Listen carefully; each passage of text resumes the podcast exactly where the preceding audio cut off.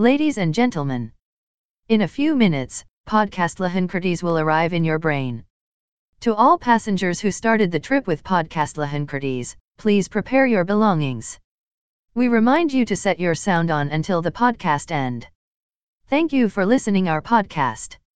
See you on the next episode.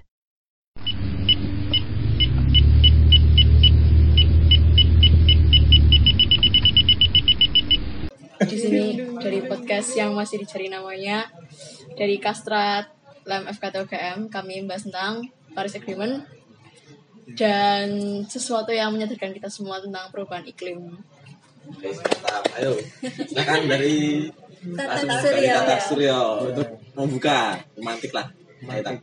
Ya, jadi sebenarnya itu eh, kalau misalkan yang belum tahu, Paris Agreement itu termasuk salah satu kelanjutan dari diadakannya Kyoto Protocol. Kalau ada yang belum tahu juga, Kyoto Protocol itu merupakan ya sebuah peraturan yang dibuat oleh dunia, yang di mana itu mengatur tentang negara-negara di dalam mengurangi perubahan iklim. Ya, yang jadi permasalahan di sini adalah perlu tidaknya sih, eh, perlu apa tidak sih Paris Agreement itu dilanjutkan untuk eh, menggantikan Kyoto Protocol. Ya, berdasarkan diskusi yang kemarin eh, saya dan Mas Isa ikuti, Ya, Boy. Berdasarkan diskusi yang kemarin saya ikuti, ya sebenarnya banyak hal-hal baru yang membuka pikiran saya tentang terjadinya perubahan iklim tersebut. Karena eh, kemarin ya pembicara dalam diskusi tersebut tuh malah membuat eh, ya apa tuh memperbarui keyakinan saya bahwa sebenarnya eh, perubahan iklim itu tidak terjadi secara 100% dan bukanlah merupakan fenomena baru yang terjadi sekarang ini tapi ya bisa saja. Ini merupakan fenomena alam yang memang seharusnya terjadi. Jadi bukan semacam yang tiba-tiba terjadi ya. jadi semacam itu. Ya kalau misalkan dilihat dari runtutan sejarah eh, terjadinya perubahan iklim tuh dimulai pada tahun 1979 itu isunya mulai muncul. Pada waktu itu eh, pada diikuti juga adanya eh, perubahan musim yang sangat drastis di Amerika pada saat itu Amerika yang seharusnya dingin malah waktu itu ada musim panas yang sangat panjang sehingga orang-orang mulai memikirkan tentang adanya perubahan iklim pada waktu itu tahun 1979 lalu berkembang lagi pada tahun 1987 itu eh, peneliti-peneliti dari NASA itu mulai meneliti tentang ad- adanya eh, lapisan ozon yang berlubang pada waktu itu. Nah, itu pada tahun 1987 itu merupakan awal ditemukannya eh, lubang pada lapisan ozon. Terus berkembang lagi pada tahun 1988 ini merupakan apa ya salah satu langkah awal di mana perubahan iklim itu menjadi isu global di mana eh, pada sidang Senat Amerika pada waktu itu itu mendatangkan peneliti dari NASA yang pada saat itu peneliti dari NASA tuh mengungkapkan hipotesisnya yang meng- yang dia tuh setuju bahwa ada perubahan iklim Eh, ya memang ada perubahan iklim dan dia sangat meyakini secara 99 99% itu terjadi perubahan iklim. Nah, karena adanya pengakuan tersebut dari peneliti dari NASA itu akhirnya perubahan iklim yang sebenarnya itu merupakan isu di Amerika saja terus berkembang menjadi isu secara global. Nah, dunia negara-negara dunia pun mulai mengikuti adanya isu tersebut sehingga eh, mulai muncul beberapa beberapa konferensi yang membahas tentang perubahan iklim. Nah, konferensi yang pertama itu terjadi pada tahun 1992 yaitu ada konferensi di Rio de Janeiro, de Janeiro Brazil membahas tentang adanya perubahan iklim. Kalau nggak salah tuh eh, pada waktu itu juga dibarengi didirikannya UNFCCC United Nations Framework Convention of Climate Change kalau nggak salah. Nah, terus mulai berkembang lagi eh, banyak konferensi-konferensi yang eh, mengikuti eh, untuk dilaksanakan setelah adanya konferensi yang di Rio de Janeiro itu. Terus akhirnya eh, muncul Kyoto Protocol pada tahun 1997. Nah, Kyoto Protocol di sini tuh eh, membahas tentang hukum eh, harus bagaimana sih kita menyikapi perubahan iklim dan sebenarnya ini merupakan tanggung jawab siapa dan kesalahan siapa sehingga harus benar-benar dikurangi.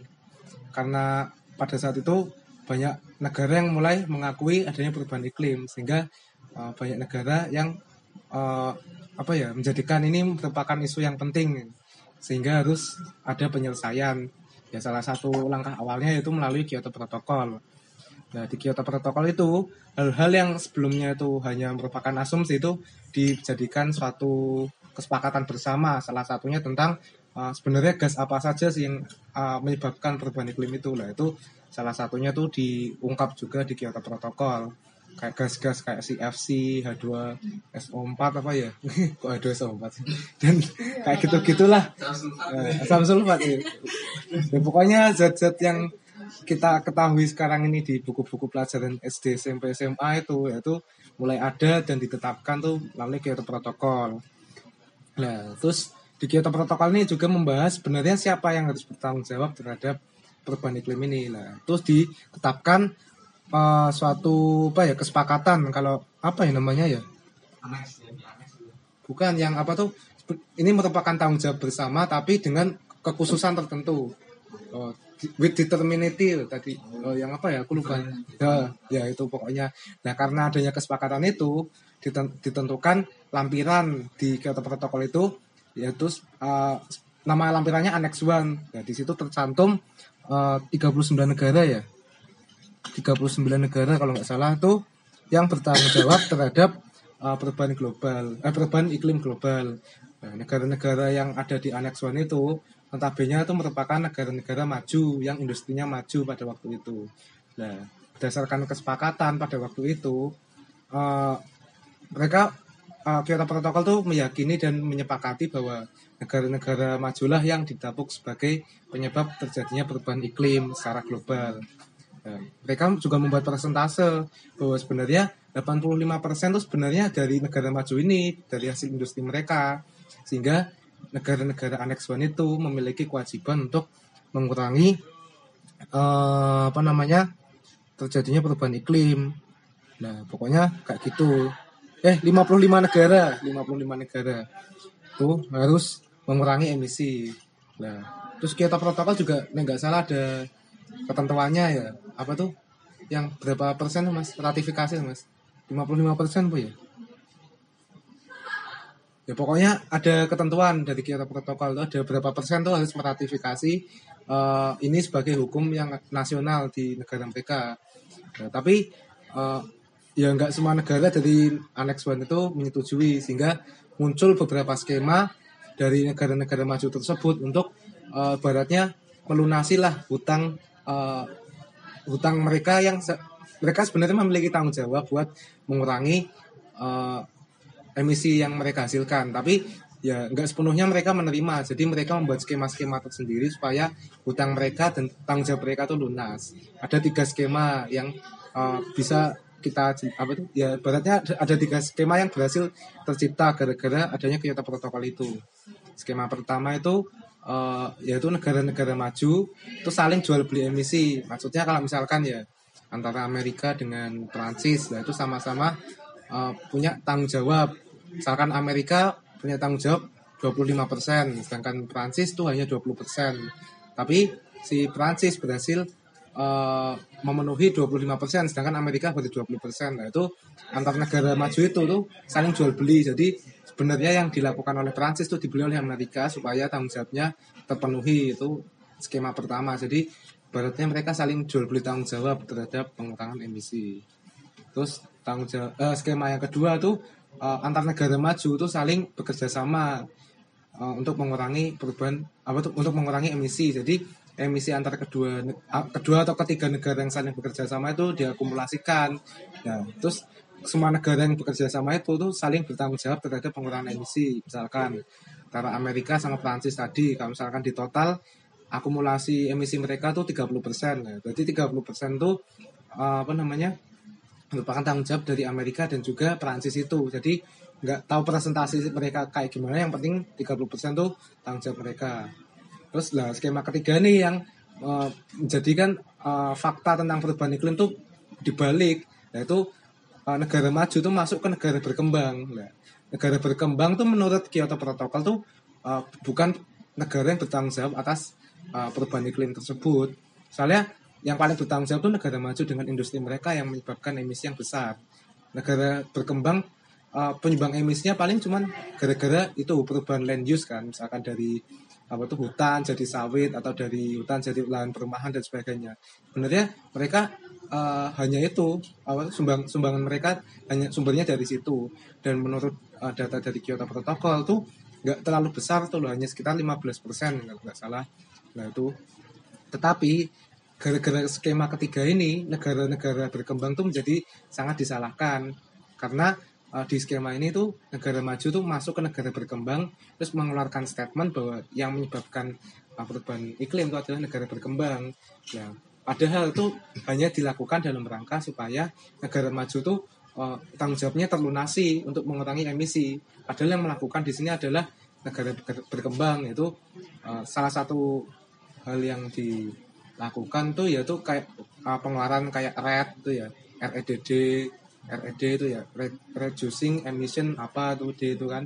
Nah, itu salah satu upaya dari mereka. Lah mereka juga ibaratnya uh, menjanjikan sesuatu kerjasama dengan kita. Ibaratnya kamu uh, mengurangilah apa tuh kebakaran hutanmu. Nanti aku kasih apa tuh apa gitu dalam bentuk kerjasama antar uh, antara negaramu. Antara negaramu dengan negaraku ibaratnya kayak gitu. Nah tapi gara-gara skema yang ketiga ini stigma-stigma uh, negara secara global itu malah menjadi menyalahkan negara-negara berkembang. Jadi yang yang tersudutkan di sini adalah negara-negara berkembang. Sebenarnya kita nggak punya tanggung jawab tapi gara-gara statement itu banyak negara berkembang yang malah berlomba-lomba untuk mengurangi. Jadi kayak saling menyalahkan loh oh, ternyata ini salahku. Makanya mereka mengeluarkan janji target pengurangan emisi sekian itu kayak gitu-gitu.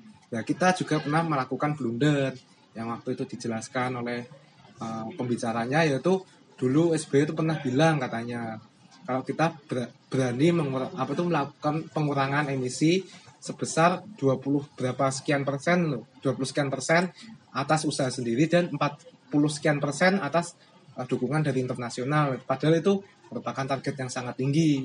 Nah, target yang tinggi tersebut malah menjadi menjadikan negara-negara global tuh sebagai janji bagi Indo dari Indonesia untuk mengurangi perubahan iklim. Padahal pada dasarnya kita nggak punya tanggung jawab atas itu. Nah akhirnya negara-negara uh, uh, secara internasional tuh malah menjadi semakin menyalahkan dan menyudutkan negara-negara berkembang salah satu Indonesia. Makanya mereka tuh selalu menagih janji kita dan sebagainya di konferensi-konferensi internasional.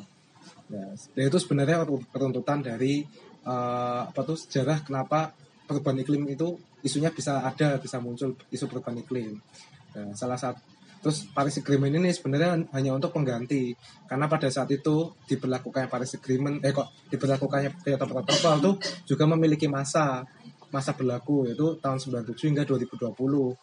Sedangkan ini sudah mulai habis masa berlakunya sehingga perlu diadakannya uh, suatu kesepakatan baru yaitu Paris Agreement.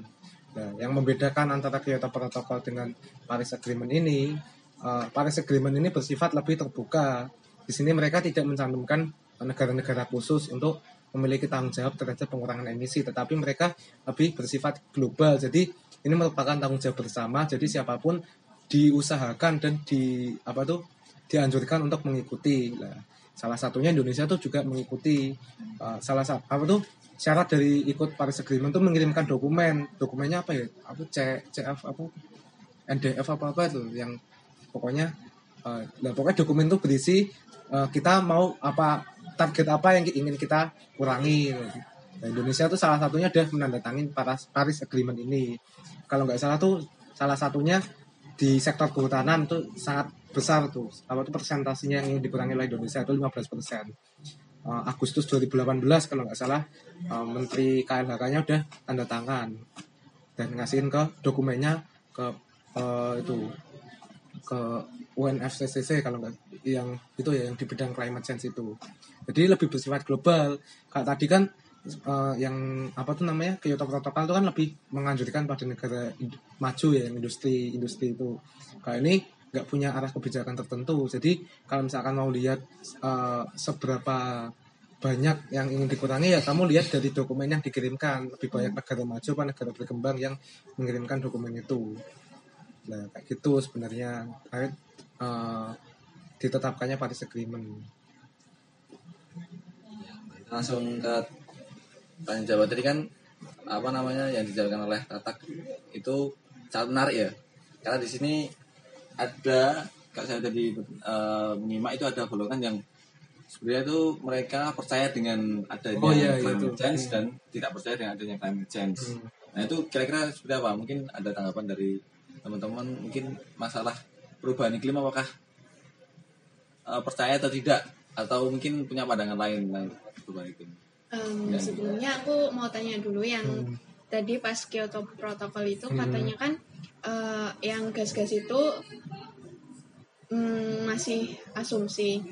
Hmm. Nah, disepakatinya di Kyoto Protocol. Ya, Itu mereka asumsinya berdasarkan penelitian atau atau ya cuma asumsi-asumsi aja gitu.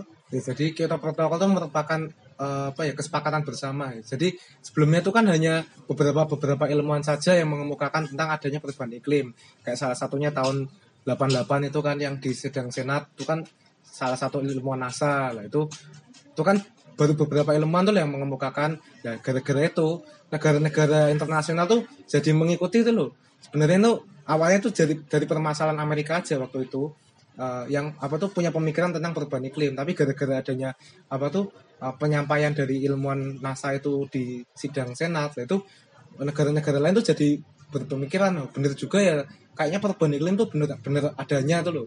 Terus akhirnya mereka juga eh, mengikuti apa tuh sebenarnya kayak gimana sih perubahan iklim? Ya mereka melakukan penelitian-penelitian. Nah akhirnya eh, biar adanya biar ada kesepakatan bersama atau dil- dilakukan Kyoto Protocol. Jadi eh, sini siapa aja yang percaya terhadap adanya perubahan iklim. Jadi supaya perubahan iklim itu bisa segera ditanggulangi. Dan sebenarnya tuh per- perubahan iklim tuh seperti apa sih? Dan negara-negara sikap dari negara-negara lain tuh seperti apa? Makanya ditetapkan melalui konferensi ini. Kayak gitu. Ya aku mau tanya itu tuh yang selama mulai dari tahun 97 sampai sekarang ini itu tuh pengurangan emisinya tuh udah berapa persen? Udah ada perhitungan belum? kalau data kayaknya tuh sudah ada ya di itu ya di lamannya Kyoto Protocol tapi aku nggak- belum nggak nggak apa tuh belum cross check belum cross check ulang seberapa persennya tapi sepertinya ada sih di webnya apa tuh di datanya Kyoto Protocol itu secara data nggak tahu Terus eh, kenapa negara maju itu dimasukkan dalam golongan negara berkembang tadi? Terus mereka jadi menyalahkan, bukan menyalahkan, membuat negara berkembang menjadi salah satu pemasok emisi. ya ibaratnya uh, negara maju kan punya tanggung jawab nah terus uh, negara maju itu juga nggak bisa dipungkiri perlu adanya industri padahal industri itu yang uh, digadang-gadang itu sebagai penyebab perubahan iklim nah makanya mereka tetap ingin industri mereka maju tapi mereka punya tanggung jawab atas pengurangan emisi. Makanya mereka keluar dari wilayah mereka. Jadi biar industri mereka tuh tetap jalan dan mereka masuk ke negara berkembang. Nah jadi biar ya, berkembang. ya jadi ibaratnya mere- mereka mengajak negara berkembang buat mengurangi emisi. Padahal ini merupakan tanggung jawabnya negara maju. Mereka yang Nah, ngatur. jadi ibaratnya kayak dibalik tuh loh. Dan mereka tuh uh, yuk kerjasama yuk. Apa tuh hutanmu jangan jangan kebakaran terus lah. Ini loh kayak menyebabkan perubahan iklim. Nah, mending dikurangi terus dikonservasi dan sebagainya. Terus mereka ada kerjasama dan sebagainya. Padahal sebenarnya ini tanggung jawab negara maju. Jadi industri mereka tetap ingin jalan tapi mereka punya tanggung jawab. Makanya mereka ibaratnya kerjasama lah dengan negara-negara berkembang masuk. Padahal negara berkembang tuh tanggung jawabnya kecil sebenarnya secara global ya Memang ini menurutku ya, menurutku yang melihat bahwa memang eh, ada sebuah perubahan stigma dari awalnya tadi yang seharusnya yang apa namanya orang yang atau suatu instansi yang bertanggung jawab penuh terhadap perubahan perubahan iklim itu adalah negara-negara maju. Tapi ya inilah permainan global itu. Mereka membuat stigma baru bahwa oh ternyata dengan ya dengan segala media lah yang dia gunakan. Dengan video dengan apa dengan media-media dia- sehingga orang lebih berstigma bahwa oh ternyata perubahan iklim itu terjadi terbesar itu akibatnya ada kebakaran hutan akibatnya ada degradasi lahan akibatnya ada de- deforestasi di negara-negara berkembang. Sehingga orang akan melihat oh ternyata yang penyebab utama terjadinya perubahan iklim itu tuh karena karena negara berkembang ini. Karena negara berkembang itu tidak manfaatkan hutannya atau tidak bisa mengolah hut- hutannya. Itu menurutku di situ kak. Sehingga yang tadi awalnya mereka apa namanya dari yang negara maju yang memiliki tanggung jawab penuh terhadap penurunan emisi itu justru bisa me- apa me- merubah stigma itu. Ini sangat menarik juga. Ya. dan jika kita lihat bahwa menurutku ada suatu keterkaitan antara pertumbuhan ekonomi dan emisi dalam artian ketika emisi itu tinggi maka di situ ada in- industri juga sehingga ketik kenapa kok negara negara maju itu lebih memilih untuk dia membantu negara berkembang dalam artian tadi kan ada beberapa skema ya tadi ya Ya, tiga. Ya, itu karena apa? Karena negara maju itu ingin mempertahankan ekonominya. Kalau misalnya dia menurunkan emisi, artinya artinya dia menurunkan produksi, dia menurunkan produksi yang dihasilkan di negara tersebut. Sehingga untuk menjaga ekonominya tinggi, stabil, dia lebih cenderung ya udah aku lebih milih untuk membantu negara yang berkembang aja lah. Nah, di situ dan di sini sebenarnya juga ada, ada suatu menarik karena kemarin saya baca di apa namanya mengenai sawit itu apa Pak Luhut itu mati-matian membela Indonesia karena Uni Eropa Hah? Siapa? Pak Luhut perindustrian itu ya yang eh siapa lupa pokoknya ada Binsar Panjaitan itu. Hah? Luhut Binsar. ya yang teman-teman baca di yang di forum keilmuan FKT itu loh yang di-share oleh Mas Ilman nah, itu ada berita itu baru akhir-akhir ini jadi Pak Luhut itu mati-matian memperjuangkan adanya apa namanya eh, terkait dengan kelapa sawit karena sekarang Uni Eropa itu sudah mulai ingin mem-backlist produk-produk sawit yang ada di Indonesia. Karena apa? Karena mereka melihat bahwa oh sawit ini eh, terjadi menyebabkan degradasi atau menyebabkan alih fungsi lahan sehingga ini akan eh, menimbulkan perubahan iklim. Dan artian akan menyebabkan perubahan iklim lah akan me- meningkatkan emisi gitu ya intinya gitu ya. Nah situ kita memperjuangkan mati-matian karena apa? Karena dengan sawit itu tuh sawit itu melibatkan kurang lebih 17 juta orang 17 juta masyarakat dan artian ketika sawit ini di backlist dan dalam artian dalam artian karena untuk menjaga emisi nah terus kenapa kok nggak dari maksudnya dari sananya itu meng- mengurangi emisi gitu loh. Nah ini sebenarnya ada satu apa politisnya lah. Jadi mereka itu lebih menahan kita itu agar kita tuh nggak maju. Maksudnya agar kita tuh lebih cenderung ke udah kamu keep aja lah hutanmu kamu jaga ekologi e- e- ekologis lah usah usah menggunakan ke ekonomi ini juga sangat menarik juga mungkin ada apa dari Anggi Restia eh Res Aku tanya dulu bentar. Tadi itu yang Kyoto Protocol itu ada uh, kayak laporan secara berkala nggak sih dari 97 sampai tahun 2020. Terus pemilihan jangka waktu 13 tahun tuh ya asal 13 tahun aja atau mungkin dari riset 13 tahun bumi akan seperti apa. Terus kira-kira perubahan iklim gimana? Ada nggak? Oh, konferensi Informasi tahunan ada. Kalau konferensi tahunan sepertinya ada, misalkan ada apa tuh perjanjian-perjanjian gitu biasanya ada konferensi Buat tahunannya. progres. Ya, setiap progresnya apa tuh sudah mengurangi berapa, sudah mengurangi berapa, seharusnya ada. Terus kalau Paris Agreement katanya mau berapa tahun? Paris Agreement itu sampai Mau sampai tahun? 2030 apa 40 kalau nggak salah itu. Ya kayak gitu. Terus tadi itu yang apa? eh, negara maju dia minta negara berkembang untuk menjaga bla bla bla. Terus bentuk apanya pertukarannya tuh apa? lebih jadi sebenarnya skemanya itu seperti ini jadi kan konsep awalnya seperti ini ya konsep awal dari yang Kyoto Protocol itu kan bahwa negara maju itu memiliki tanggung jawab untuk menurunkan emisi ada beberapa skema salah satunya dia membantu negara berkembang dalam artian membantu itu untuk ya ya untuk penanaman lah di sana ada program penanaman ada program Berarti bentuknya juga ke aspek ekologi. Iya, aspek ekologi ya, untuk kelestarian lah ya.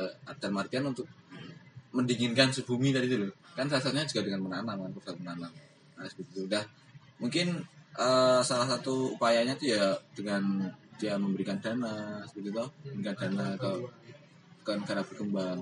Tapi ya terlepas dari itu tadi apa ada satu yang karena di sebenarnya di Kyoto protokol itu tidak ada sebenarnya apa ya tidak ada ini hanya sebuah kayak kesepakatan dulu jadi tidak ada penegak Hmm. tidak ada penegak hukumnya itu tidak ada sebenarnya Berarti permainannya permainan harga diri itu. Iya sebenarnya seperti itu lebih ke situ kayak ketika kayak seperti Indonesia katanya udah terlanjur basah karena sudah menjanjikan akan mampu menurunkan emisi sebesar 29 persen.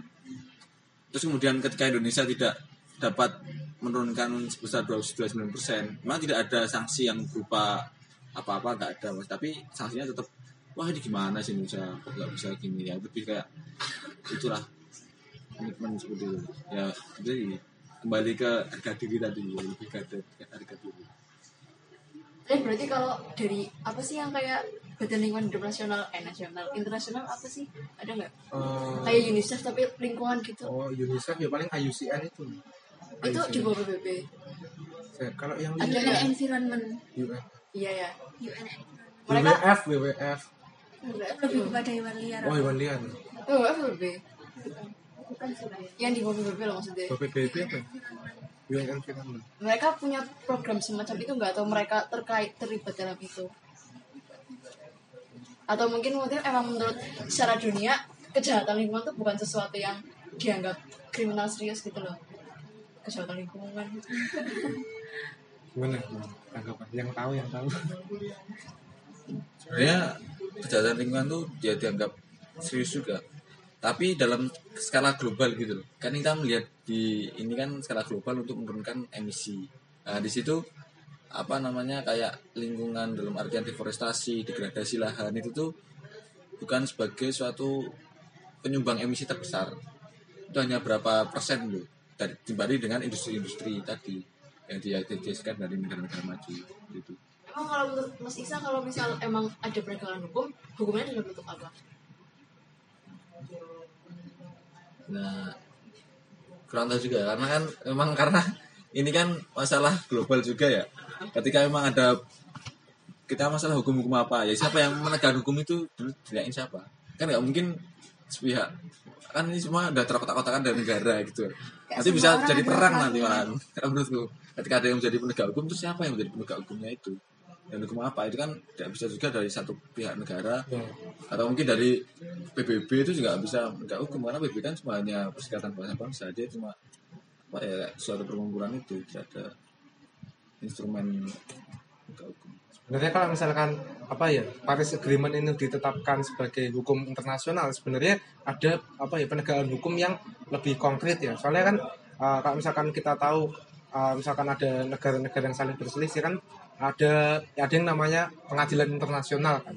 Kayak misalkan dulu yang Indonesia pernah digugat sama Inggris pak ya kalau nggak salah tuh yang tentang penggunaan satelit itu loh. Kan kita dianggap berhutang ya terhadap penggunaan satelit itu kan juga kita juga gugatnya di uh, apa namanya pengadilan internasional. Tapi sayangnya Paris Agreement itu hanya sebatas kayak kesepakatan bersama. Jadi bukan suatu hukum internasional yang harus diratifikasi oleh setiap bangsa. Kalau misalkan ini bentuknya hukum internasional dan diratifikasi setiap negara lah otomatis negara yang bersangkutan itu memiliki uh, apa ya kayak ikatan hukum apa memiliki ikatan terhadap hukum tersebut. Jadi kalau misalkan kita melanggar ya kita ada tindakan uh, yang bakal diterima oleh negara yang bersangkutan. Sebenarnya kayak gitu sih kalau menurutku. Dia di bawah United Nations itu tadi UNF dan UNFCCC. ya tadi. Terus udah diratifikasi oleh 15 negara yang Paris Agreement. Dengan ratifikasi. Oh. Terus? Negara negara kayak apa? Itu per tanggal? Desember 2015 uh, 2015 soalnya nek data terbaru tahun Juli apa Agustus 2018 itu sudah tercatat 195 negara. Meratif apa tuh menyetujui menandatangani adanya ini. Salah satunya Indonesia bisa masuk ke itu Ya, tapi uh, sistem Paris Agreement tuh bentuknya itu bukan suatu hukum. Makanya kalau misalkan kita melanggar tuh ibaratnya hanya uh, malu lah. Apa tuh kalau misalkan kita udah punya kesepakatan, tadi. punya kesepakatan tapi dilanggar, lebih ke malunya itu daripada ke pidananya. ya dalam ya intinya kita sebagai forester menanggapi hal ini seperti apa mungkin dalam artian tadi kan bahwa apa namanya eh sisi lain kita harus karena kita masih negara berkembang kita harus meningkatkan apa namanya ekonomi ekonomi masyarakat lah. Di sisi lain kita juga sudah menjadi apa namanya menjadi kewajiban kita untuk menurunkan atau mendinginkan nasi bumi. Mungkin dari ada jadi kayak ada bagian untuk khusus dia industri ada bagian konservasi. Pemetaannya berdasarkan? Ya kayak ada hutan alam hutan produksi kayak gitu. Kan eh, sih. Ya kan jadi Zona inti. ya zona. Jadi dia harus maksimal dalam zona tertentu kayak nggak boleh dalam satu zona tuh membuat dua fungsi yang berlainan soalnya kan biar maksimal di dua sisi imbang. Mungkin gitu. Tapi kalau salah satu salah satu zonanya kan berarti harus dia industri kayak gitu. Nah tapi kalau zonanya industri doang itu kan juga nggak enak kan lingkungannya. Itu kan harus di pemetaan jadi di peta-petakan misalnya kamu industri segini berapa berapa meter berapa kubik eh berapa hektar. Terus baru di sebelahnya kayak ada tempat khusus untuk selang seling Nah, iya nggak salah seling itu ya itu nanti lebih ke pembagian zona wilayah. gitu kan kayak tata kota itu loh. Tata kota kan ada di bagian tengah dia kan tetap ada hutan taman kota terus kelilingnya tetap ada bagian industri. Untuk imbang kan lebih ke penataan Terus ya gimana tanggapan mengenai peran kita forester melihat situasi seperti ini seperti apa? Apakah kita apa namanya lebih ke kita harus apa mungkin ada materi kita harus menjaga kelestarian kita atau gimana? Ini kayaknya mas, aku masih soalnya. Gimana lagi? Lewat dulu. Jadi forester Dari dari sudah sih. kan gimana? Ya, kalau aku kalau apa ya saranku tuh lebih baik kita sebagai forester tuh jangan terlalu menyalahkan diri sendiri ya. Kan kalau misalkan kalau kita dilihat dari situasi yang seperti ini kan kita terlalu dirundung hujatan dari mereka Ah. yang menganggap kita itu sebagai penyebab. Nah, kayak sebenarnya kita nggak bukanlah penyebab, tapi bukan berarti serta merta kita berhenti untuk mengurusi masalah deforestasi dan degradasi dan sebagainya itu. Itu juga merupakan permasalahan, tapi kita lihat permasalahannya itu nya- masuk nggak sih kalau misalkan disebut permasalahan global? Kalau aku lebih eh, kita mandang itu sebagai permasalahan regional aja, jadi di wilayah kita aja. Degradasi dan deforestasi memang buruk, tapi jangan sampai menyalahkan diri sendiri sampai membawa itu sebagai permasalahan global. Ya anggap aja itu sebagai kalau misalkan ada deforestasi mungkin eh, lahan lahan-lahan kita menjadi berkurang apa tanah kita menjadi kurang subur ya mungkin bisa disikapi seperti itu saja tapi nggak usah terlalu menyalahkan diri menyalahkan diri dan menjadikan ini sebagai permasalahan global sebenarnya diakumulasikan secara global kita sebenarnya dampaknya sangat sedikit dibandingkan mereka Nah, nah, terus kalau misalnya gitu berarti perlu nggak kita bekerja berdasarkan target? Kayak misalnya target 29% tadi. Oh, ya, itu tetap perlu tapi bukan dalam uh, artian kita bukan untuk memenuhi target internasional. Maksudnya kita nggak punya tanggung jawab atas mereka tapi ini tanggung jawab atas kita. Jadi misalkan ya apa tuh land use ya pe- pe- pergantian penggunaan lahan dari hutan jadi sawit. Lah kita mikirnya nggak usah ini bakal jadi permasalahan global tapi mikir aja oh kalau misalkan sawit tak tebangi semua itu bakal jadi kayak misalkan apa tuh ada konflik eh, konflik lahan terus hab- habis itu biodiversitas kita juga terkuras itu kan yang masalah kan kita sendiri bukan mereka jadi nggak usah terlalu menyalahkan diri sendiri tapi bukan juga berarti kita berhenti untuk mengurusi permasalahan-permasalahan itu Dinda, mau. aku main Dinda.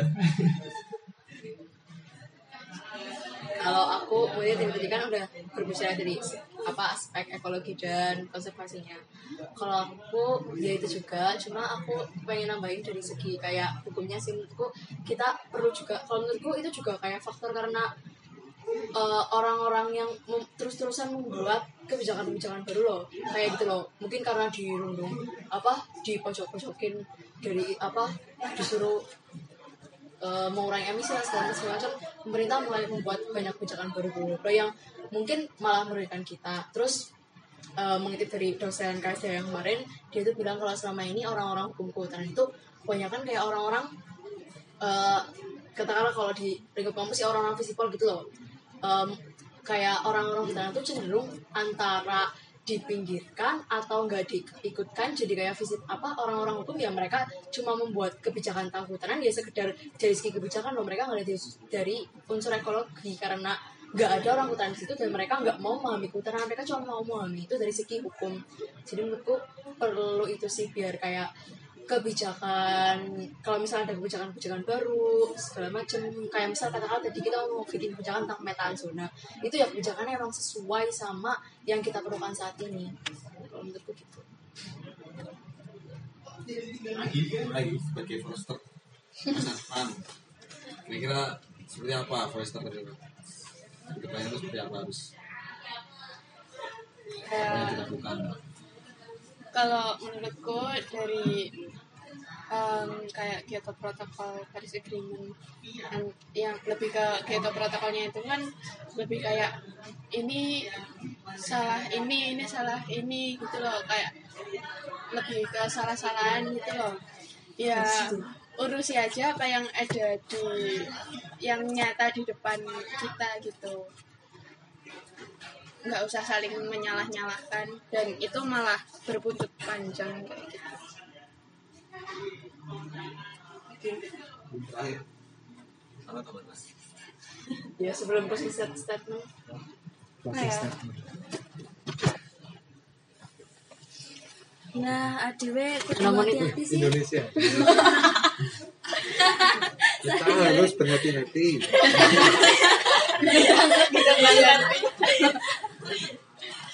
Ya, kita harus hati-hati sih dalam menentukan sikap. Bener katanya Tata, kita jangan nyalahin diri kita sendiri soalnya di luar itu kepentingan ada banyak banget. Sebelum kita ngambil sikap perlu kita baca-baca riset-riset terlebih dahulu sebelum menyimpulkan sesuatu iyalah ya mungkin itu mungkin eh, closing statement dari Tata gimana gimana ya? Terkait tadi mungkin aku sedikit apa ya belum statement juga. Iya. pokoknya intinya dari kita forester itu bagaimana ke depannya kita mengelola hutan itu secara bijaksana. Dalam artian apa? Bijaksana itu kita dapat memanfaatkan hasil hutan secara sistem artinya berkelanjutan. Ini seperti itu pengelolaan hutan yang lestari yang kita kadang-kadang kita tidak melulu maksudnya kita tidak melulu mengenai kita juga jangan benci orang yang dalam artian memanfaatkan hasil hutan karena itu tuh meningkatkan ekonomi kita. Dan kita juga tidak melulu untuk eh, apa namanya mengkonservasi lah. Dan kita juga harus mengkonser- mengkonservasi juga. Dalam artian apa? Di sini forester harus tahu lah. Ininya harus tahu dan harus bijaksana. Porsinya yang mana yang mana bijaksana. Terus kemudian yang kedua sebagai forester kita jangan jangan menjadi orang yang terbelakang. Dalam artian kita terkukung di hutan. Tidak seperti itu. Karena negara ini kom- kom- kompleks dan harapannya nanti ideologi-ideologi forester itu dapat dapat naik ke tingkat-tingkat pemerintahan. Sehingga kebijakan-kebijakan yang diambil juga akan pro terhadap kebijakan yang berupa lingkungan. Gitu ya ya saya setuju.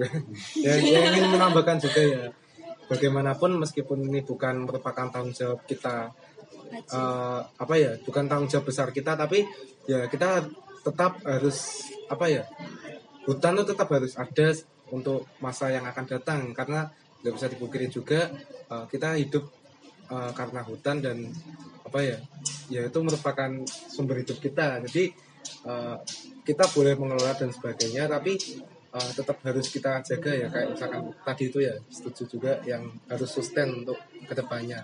Ya intinya kayak gitu sih. Ya gitulah ini. terakhir Udah tentang hutan di- udah disampaikan semua lah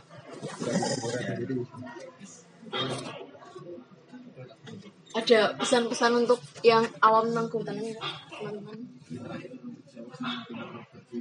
untuk orang-orang yang awam gitu loh hutan apa sih yang mereka bisa lakukan untuk ya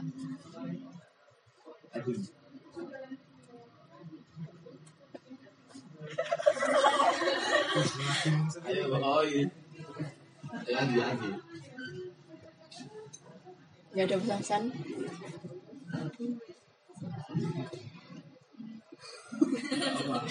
Em, pesannya tuh hmm, di hutan eh kita orang kehutanan itu nggak cuma orang yang ada di hutan ya tapi juga harus em, harus masuk ke pemerintahan.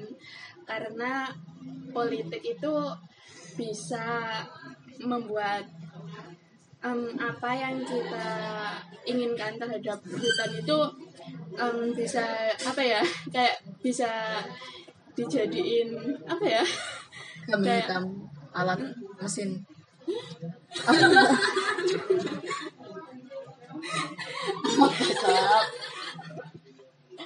Apa? Dia aku gas, gas, gas. apa namanya kita bicara tentang tentang tentang hutan tentang hutan. tentang hutan ini mengenai hutan jadi menjaga itu